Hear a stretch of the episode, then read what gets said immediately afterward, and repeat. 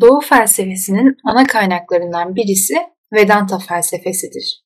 Bu felsefeye göre her varlık çeşit çeşit görünümler arkasında aynı öz varlığı paylaşır. Renk renk, biçim biçim görünümlerin ardında evrenin gerçek böylesiliği yatar.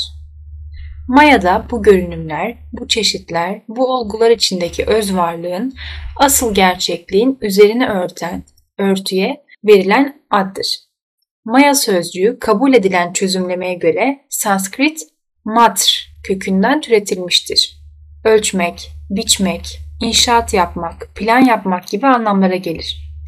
Yunan Latin dilindeki metre, matrix, materyal gibi sözcüklerin aynı kökten türetildiği kabul edilir.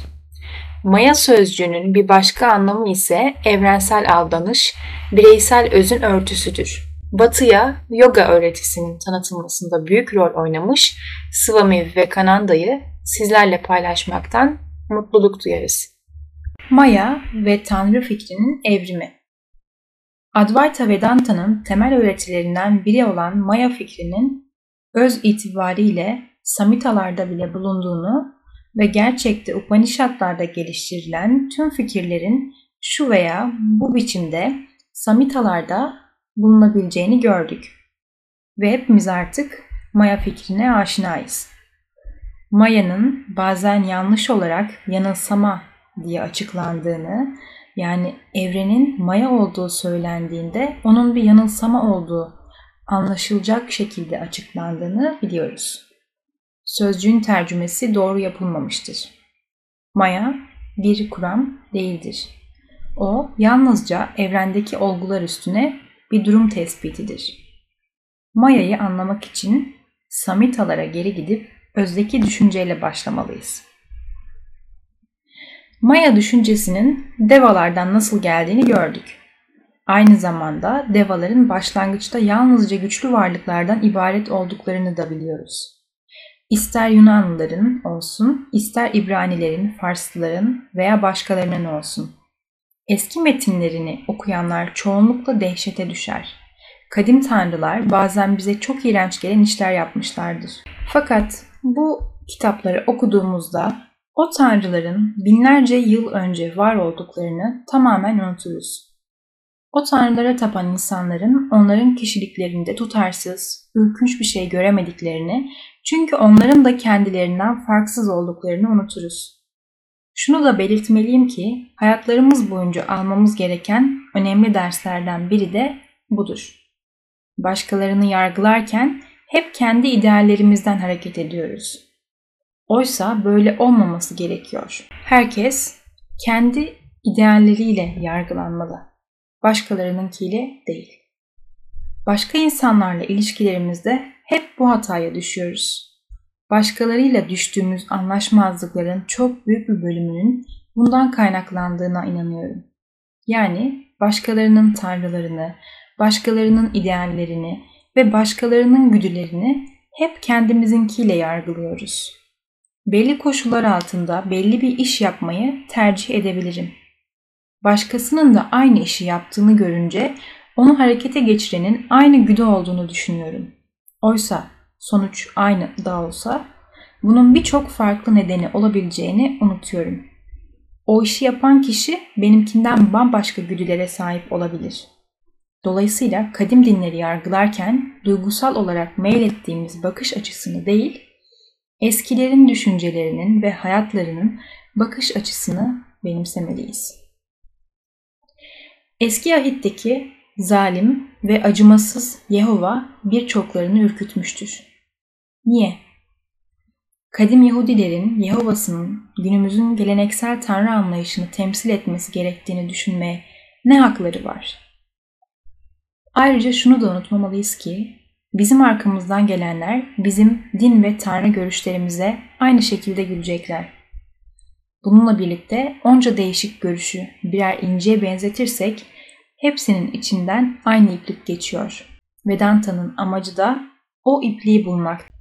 Krishna der ki her biri bir inci tanesi gibi olan bu değişik görüşlerin içinden geçen iplik benim. Günümüzün kavramlarıyla yargılandığında o görüşler ne kadar iğrenç ve tutarsız görünürse görünsün, bu birleştirici ipliğin ne olduğunu bulmak Vedanta'nın görevidir.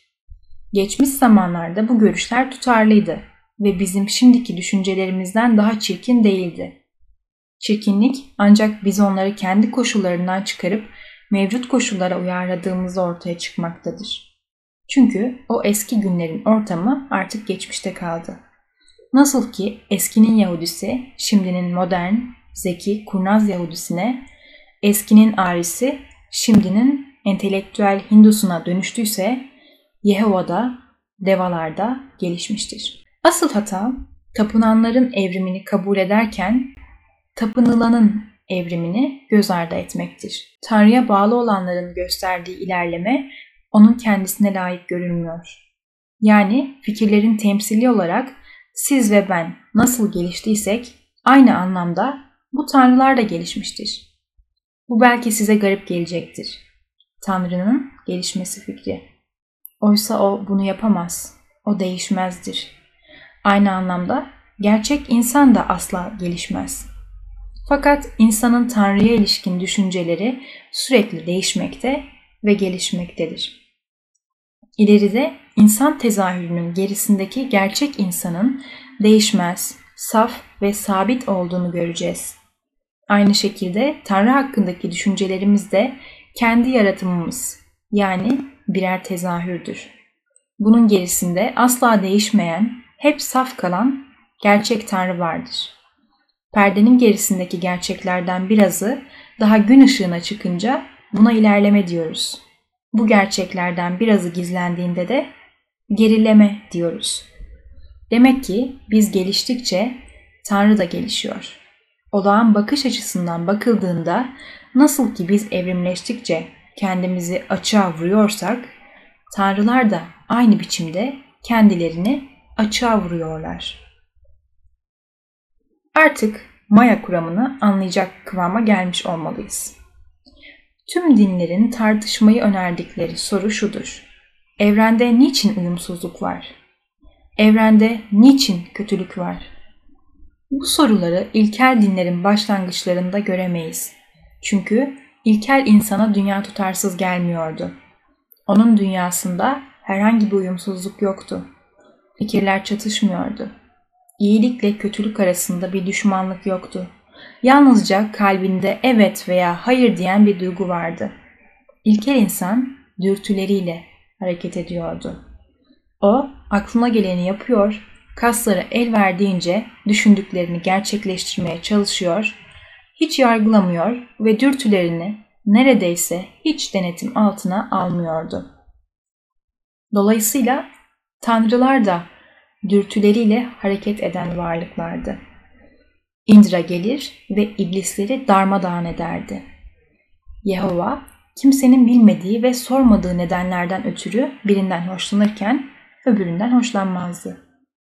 Soru sorma alışkanlığı henüz gelişmemişti ve o ne yaparsa yapsın doğru kabul ediliyordu.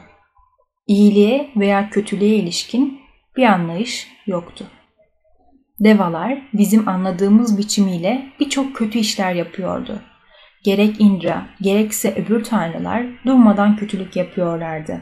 Ama Indra'ya tapanların aklına bunların kötülük olduğu gelmiyordu.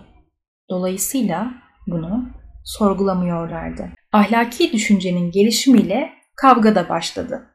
İnsanda farklı dillerde ve uluslarda farklı adlar verilen bir duygu gelişti. Ona ister Tanrı'nın sesi, ister eğitimin bir sonucu ya da ne derseniz deyin. Sonucu belliydi. İnsanın doğal dürtülerine sınırlama getiriyordu. Zihinlerimizde bir dürtü vardır ki yap der. Zihinlerimizde bir fikir kümesi vardır. Hep duyular aracılığıyla dışarı çıkmanın yollarını arar. Onun gerisinde ise ne kadar ince ve zayıf olursa olsun hayır çıkma diyen minik bir ses vardır. Bu iki görüngü için Sanskrit'te iki çok güzel sözcük vardır. Praviritti ve nivritti. İleriye doğru dönmek ve içe doğru dönmek. Eylemlerimizi belirleyen genellikle ileri doğru dönmektir. Dinin başlangıcı ise içe doğru dönmektir. Din yapma buyruğuyla başlar. Bu yapmanın olmadığı yerde din yoktur. Sonra yapma geldi ve taptıkları tanrılara rağmen insanların düşüncelerini geliştirdi. İnsanların kalbinde çok küçük bir sevgi uyandı. Şimdi bile o pek büyümüş değildir. Başlangıçta o yalnızca kabileyle sınırlıydı. Aynı kabilenin üyelerini kapsıyordu. Bu tanrılar kabilelerini seviyorlardı ve Tanrı tek bir kabilenin tanrısı ve koruyucusuydu. Ve bazen bir kabilenin üyeleri kendilerini tanrılarının torunları olarak görüyorlardı. Tıpkı farklı ulusları oluşturan boyların mensuplarının o boyun kurucusunun torunları olduğunu düşünmeleri gibi. Eskiden hatta şimdi bile bazı insanlar yalnızca o tanrıların değil, güneşin ve ayın torunları olduklarını iddia etmektedirler. Kadim Sanskrit kitaplarında güneş ve ay hanedanlarından gelen kahraman imparatorların öykülerini okursunuz. Onlar önce güneşe ve aya tapıyorlardı ve zamanla kendilerinin güneş, ay, tanrısının torunu olduklarını düşünmeye başladılar. Dolayısıyla kabile düşüncesi gelişmeye başladığı zaman biraz sevgi, kabile üyelerine karşı küçük bir görev duygusu, küçük çaplı bir toplumsal örgütlenme gelişmeye başladı. Sonra doğal olarak şu fikir gelişti. Tahammül etmeden ve kendimizi denetlemeden nasıl bir arada yaşayabiliriz? Dürtülerini denetlemeden, kendini tutmadan, zihninin ona yap dediği şeyleri yapmaya engel olmadan biri başkalarıyla nasıl birlikte yaşayabilir? Yaşayamaz. Böylece kendini sınırlama fikri gelişti. Toplumsal doku bütünüyle bu sınırlama düşüncesinden meydana gelmiştir. Ve hepimiz biliyoruz ki tahammül etme ve kendini tutma dersini almamış olan hiçbir kadın veya erkek acılarla dolu bir hayat sürmekten kurtulamaz. Şimdi dine ilişkin bu fikirler baş gösterdiğinde insanlığın aklına küçük de olsa daha yüksek, daha ahlaki bir şeyler gelmeye başladı.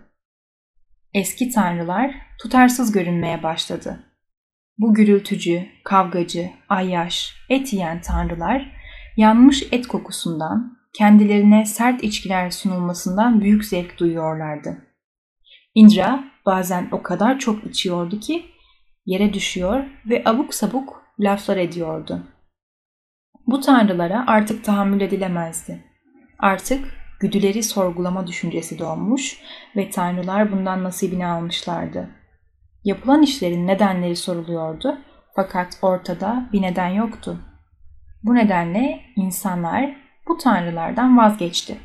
Daha doğrusu onlarla ilgili daha yüksek fikirler geliştirdi. Tanrıların tüm eylem ve niteliklerinin bir dökümünü çıkarıp tutarlı olmayanları attılar, onları aldılar, birleştirdiler, ona bir isim verdiler. Deva Deva, tanrıların tanrısı. Tapılacak tanrı artık bir güç simgesinden ibaret değildi. O, ahlaklı bir tanrıydı. İnsanlığı seviyordu ve ona iyilik yapıyordu. Fakat tanrı fikri sürdü. Onun ahlaki önemini artırdılar, gücünü de artırdılar. O evrendeki en ahlaklı, aynı zamanda gücü neredeyse her şeye yeten bir varlık haline geldi. Fakat bu yamalı bohça işe yaramadı. Açıklamaların kapsamı genişledikçe çözmeye çalıştığı sorunların zorluğu da arttı. Tanrı'nın nitelikleri aritmetik olarak artıyorsa zorluk ve kuşkular geometrik olarak artıyordu. Yehova'nın neden olduğu zorluklar evrenin tanrısının yanında çok küçük kalıyordu ve bu sorun bugün hala sürmektedir. Gücü ve sevgisi sonsuz bir Tanrı'nın iradesi altındaki bir evrende böyle şeytani işler nasıl oluyor da devam edebiliyor? Niçin mutluluktan çok mutsuzluk var ve niçin iyilikten çok kötülük var? Her şeye gözlerimizi kapatabiliriz. Ama bu dünyanın korkunç bir yer olduğu gerçeğini değiştirmez. En iyi ihtimalle burası Tantolos'un cehennemi gibidir. Kafamıza giren idealler, duysal ideallerimizin çok ötesindedir. Ama onları dile getirmeye gelince bunu yapamıyoruz. Öte yandan çevremizde kabaran kütlenin altında eziliyoruz. Oysa ideallerden vazgeçip yalnızca bu dünyada mevcut olanlarla mücadele edecek olsam hayvanlardan hiçbir farkım kalmaz ve kendimi yozlaştırmış, alçaltmış olurum. Bu yolların hiçbiri mutluluk getirmez. Bu dünyada yaşamakla yetinenlerin kaderi mutsuzluktur. Hakikat ve daha yüce şeyler için ileri çıkanların, hayvansal varlıktan daha ötesini arayanların kaderi ise bin kat daha açılıdır. Bu bir gerçek fakat açıklaması yok. Olamaz da. Öte yandan Vedanta çıkış yolunu göstermektedir. Unutmamalısınız ki size bazen ürkütücü gelen şeyleri, gerçekleri anlatmak zorundayım. Fakat söylediklerimi hatırlayın, düşünün, hazmedin. O zaman o gerçek sizin olacak, sizi yüceltecek ve hakikati anlamaya, onun içinde yaşamaya muktedir kılacaktır. Şimdi bu dünyanın Tantalos'un cehennemi olduğu, bu evren hakkında hiçbir şey bilmediğimiz fakat aynı zamanda bir şey bilmediğimiz de söyleyemediğimiz bir gerçek. Bir zincirin var olup var olmadığını bilmiyorsam onun var olduğunu söyleyemem. Bu benim beynimdeki bir aldatmacadan ibaret olabilir. Ben hiç durmadan rüya görüyor olabilirim. Size konuştuğumu, sizin de beni dinlediğinizi düşünüyor olabilirim. Kimse bunun bir rüya olmadığını kanıtlayamaz. Belki de beynimin kendisi bir rüyadır. Ona bakılırsa kimse kendi beynini de görmüş değildir. Bunların hepsini verili gerçekler olarak kabul ediyoruz. Bu her şeyde böyle. Ben kendi bedenimi hiç tereddütsüz var kabul ediyorum. Bunu bilmediğimi de söyleyemiyorum. Bilgi ile bilgisizlik arasındaki bu yeri, bu mistik alacakaranlığı, doğruyla yalanın bu karışımını ve nerede buluştuklarını kimse bilmiyor. Bir rüyanın orta yerinde yere uyur halde yürüyor ve hayatlarımızı bir pusun içinde sürdürüyoruz. Bu hepimizin kaderi. Bu duyulara dayalı tüm bilgilerin kaderi. Bu tüm felsefelerin, kurumlanan tüm bilimlerin, tüm mağrur insan bilgisinin kaderi. Evren. Madde, ruh, zihin veya hangi adı verirseniz verin. Değişmeyen bir gerçek var. Onların olduğunu veya olmadığını söyleyemiyoruz. Onların bir mi yoksa çok mu olduklarını söyleyemiyoruz. Işıkla karanlığın bu ebedi oyunu ayrımsız, ayırt edilemez, ayırt konulamaz. Hep olacaktır. Bu bir vaka ama aynı zamanda değil. Uyanık, aynı zamanda uykuda. Bu bir durum tespitidir. Maya dediğimizde budur. Bizler bu mayanın içinde doğuyoruz, onun içinde yaşıyoruz, onun içinde düşünüyoruz ve onun içinde rüya görüyoruz.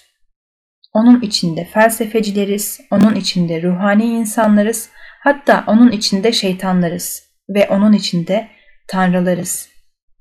Fikirlerinizi genişletebildiğiniz kadar genişletin. Onları alabildiğine yüceltin. Onlara sonsuz veya ne isterseniz onu deyin. O fikirler bile mayanın içindedir. Başka türlü olamaz.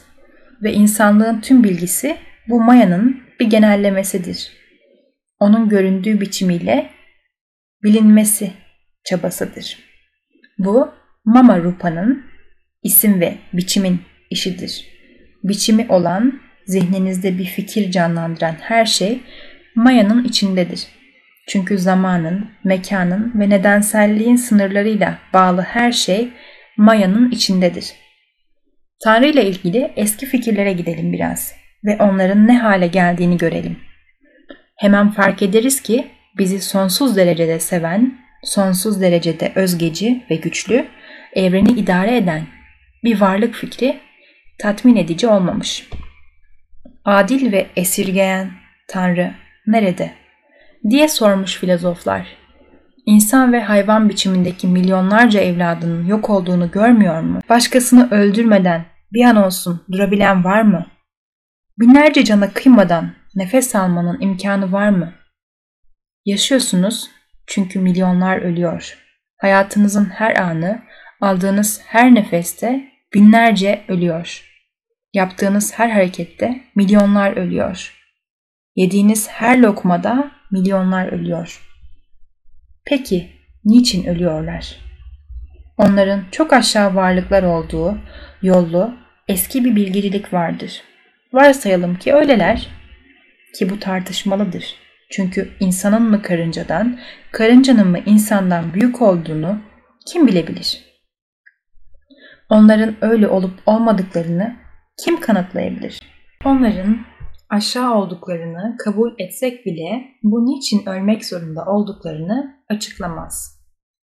Eğer aşağı iseler yaşamak için daha çok nedenleri var. Niçin olmasın? Çünkü onlar duyularıyla yaşıyorlar. Onlar hazzı ve acıyı bizim hissedebileceğimizden bin kat daha fazla hissedebiliyorlar. Hangimiz mükellef bir yemeği bir köpek veya kurdun iştahıyla yiyebilir? Hiçbirimiz. Çünkü enerjilerimiz duyularımızın dışında yer alır. Onlar zekamızda, ruhumuzdadır. Fakat hayvanların ruhları duyularındadır ve onlar biz insanların hayal bile edemeyeceği şeylere deli olur ve onlardan zevk alır. Acıları da hazlarıyla orantılıdır. Hazları da, acıları da eşit ölçüdedir. Hayvanların aldıkları haz insanlarınkinden daha fazlaysa bundan çıkan sonuç duydukları acının da en az insanlarınki kadar olduğudur. Dolayısıyla ölen insanların duydukları acı hayvanlarda bine katlanır. Buna rağmen onları hiç düşünmeden öldürürüz. İşte maya budur. Ve eğer insana benzer her şeyi yaratan bir kişi Tanrı'nın olduğunu varsayıyorsak, her kötülükte bir iyiliğin olduğunu kanıtlamaya çalışan açıklamalar ve kuramlar yetersiz kalır. 20 bin iyilik olsun ama bunlar niçin kötülükten gelsin? Bu ilkeden hareketle beş duyunun keyfi olsun diye başkalarının boğazını kesmenin ne sakıncası olur? Böyle bir gerekçe olmaz. İyilik niçin kötülükten gelsin? Sorunun hala cevaplanması gerekiyor ama cevap ortada yok. Hint felsefesi bunu kabul etmek zorunda kalmıştır. Vedanta en gözü pek dinsel sistemdi ve hala da öyledir. O hiç durmadı ve bu bakımdan bir avantajı var. Gerçeği dile getirmeye çalışan, herkesi bastıran bir ruhban kesimi yoktu onda. Her zaman mutlak bir din özgürlüğü olmuştur. Hindistan'da hurafe kaynaklı kölelik toplumsal kökenlidir. Burada, batıda toplum son derece özgürdür. Hindistan'da toplumsal meseleler çok katıdır. Fakat dinsel görüşler serbesttir.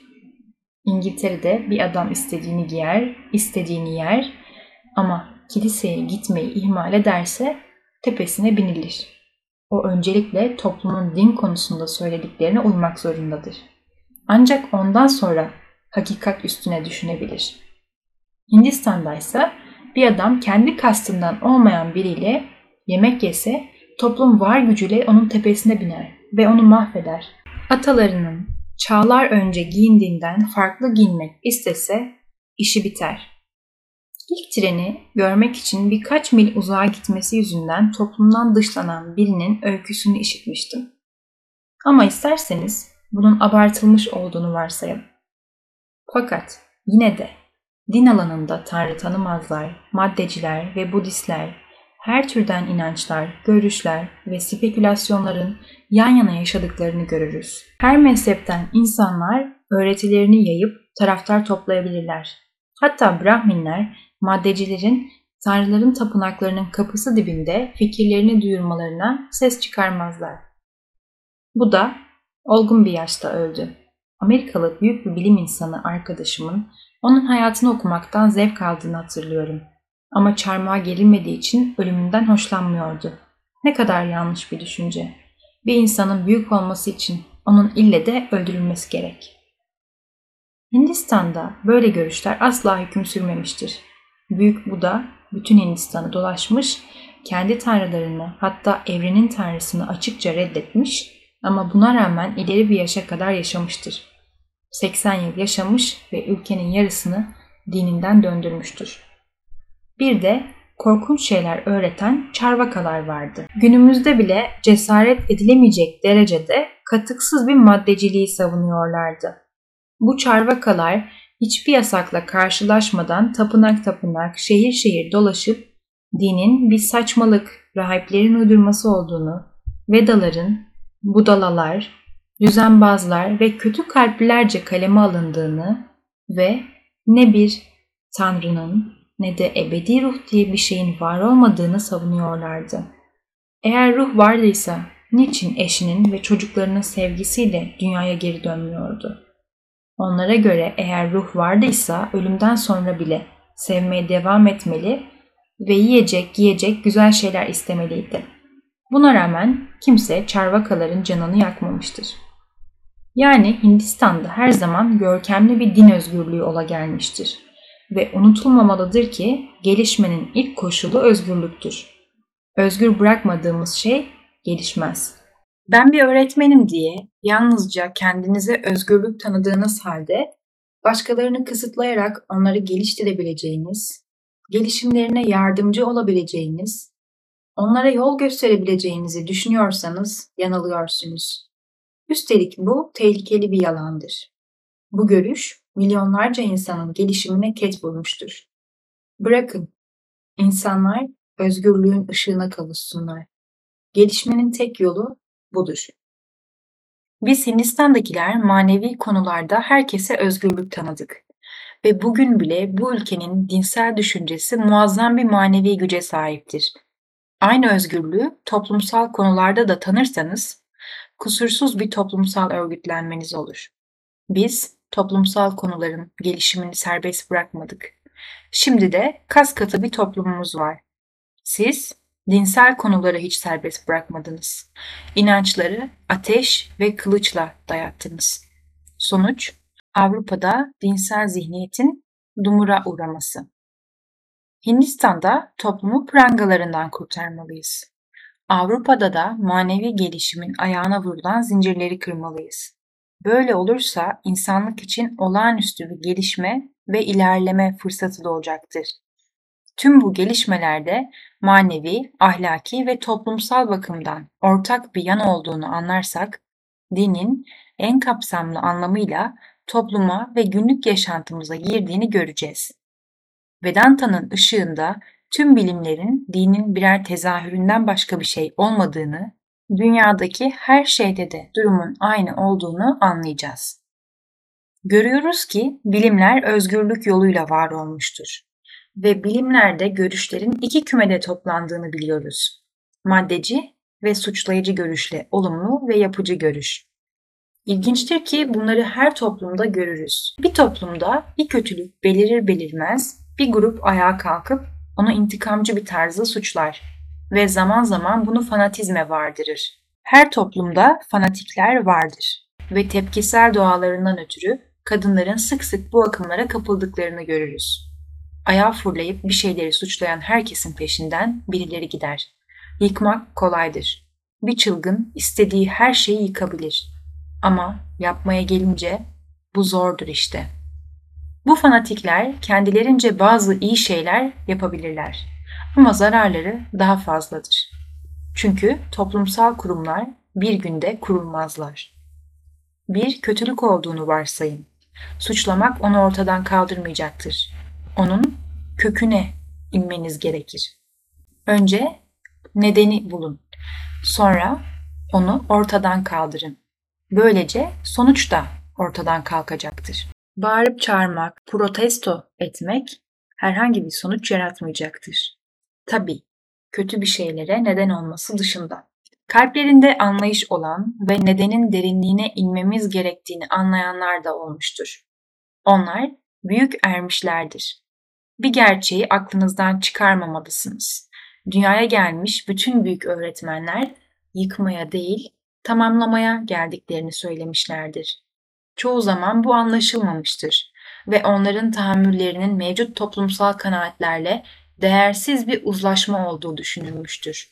Şimdi bile bu büyük peygamberlerin ve öğretmenlerin korkak oldukları ve doğru olduğunu düşündükleri şeyleri açıkça söylemediklerine ilişkin sözler işitebilirsiniz. Oysa durum hiç de böyle değildir. Fanatikler dünyadaki bütün insanlara çocukları gözüyle bakan bu büyük bilgelerin kalplerindeki sevginin sonsuz gücünü pek az anlarlar. Onlar gerçek babalar, gerçek tanrılar, herkese karşı sonsuz anlayış ve sabır besleyen kimselerdi. Onlar katlanmaya ve sabretmeye hazırdılar. Onlar insan toplumunun nasıl gelişmesi gerektiğini biliyorlardı ve sabırla, ağır ve emin adımlarla çözümlerini uygulamaya koydular. İnsanları suçlayarak ve korkutarak değil. Onları şefkatle ve yumuşaklıkla adım adım yukarı götürerek. Upanishadların yazarları böyleydiler. Onlar Tanrı'ya ilişkin eski fikirlerin zamanın ileri ahlaki düşünceleriyle bağdaşmadığını çok iyi biliyorlardı. Tanrı tanımazların savunduklarında epey doğruluk payı olduğunu çok iyi biliyorlardı. Fakat aynı zamanda incileri birleştiren ipi koparmak, yeni toplumu havada kurmak isteyenlerin büsbütün başarısız olacaklarını da biliyorlardı. Hiçbir şeyi sıfırdan inşa etmeyiz. Olsa olsa yer değiştiririz. Yeni bir şeye sahip olamayız. Olsa olsa şeylerin yerini değiştirebiliriz. Tohumlar büyüyüp ağaç olur. Sabırla ve ağır ağır.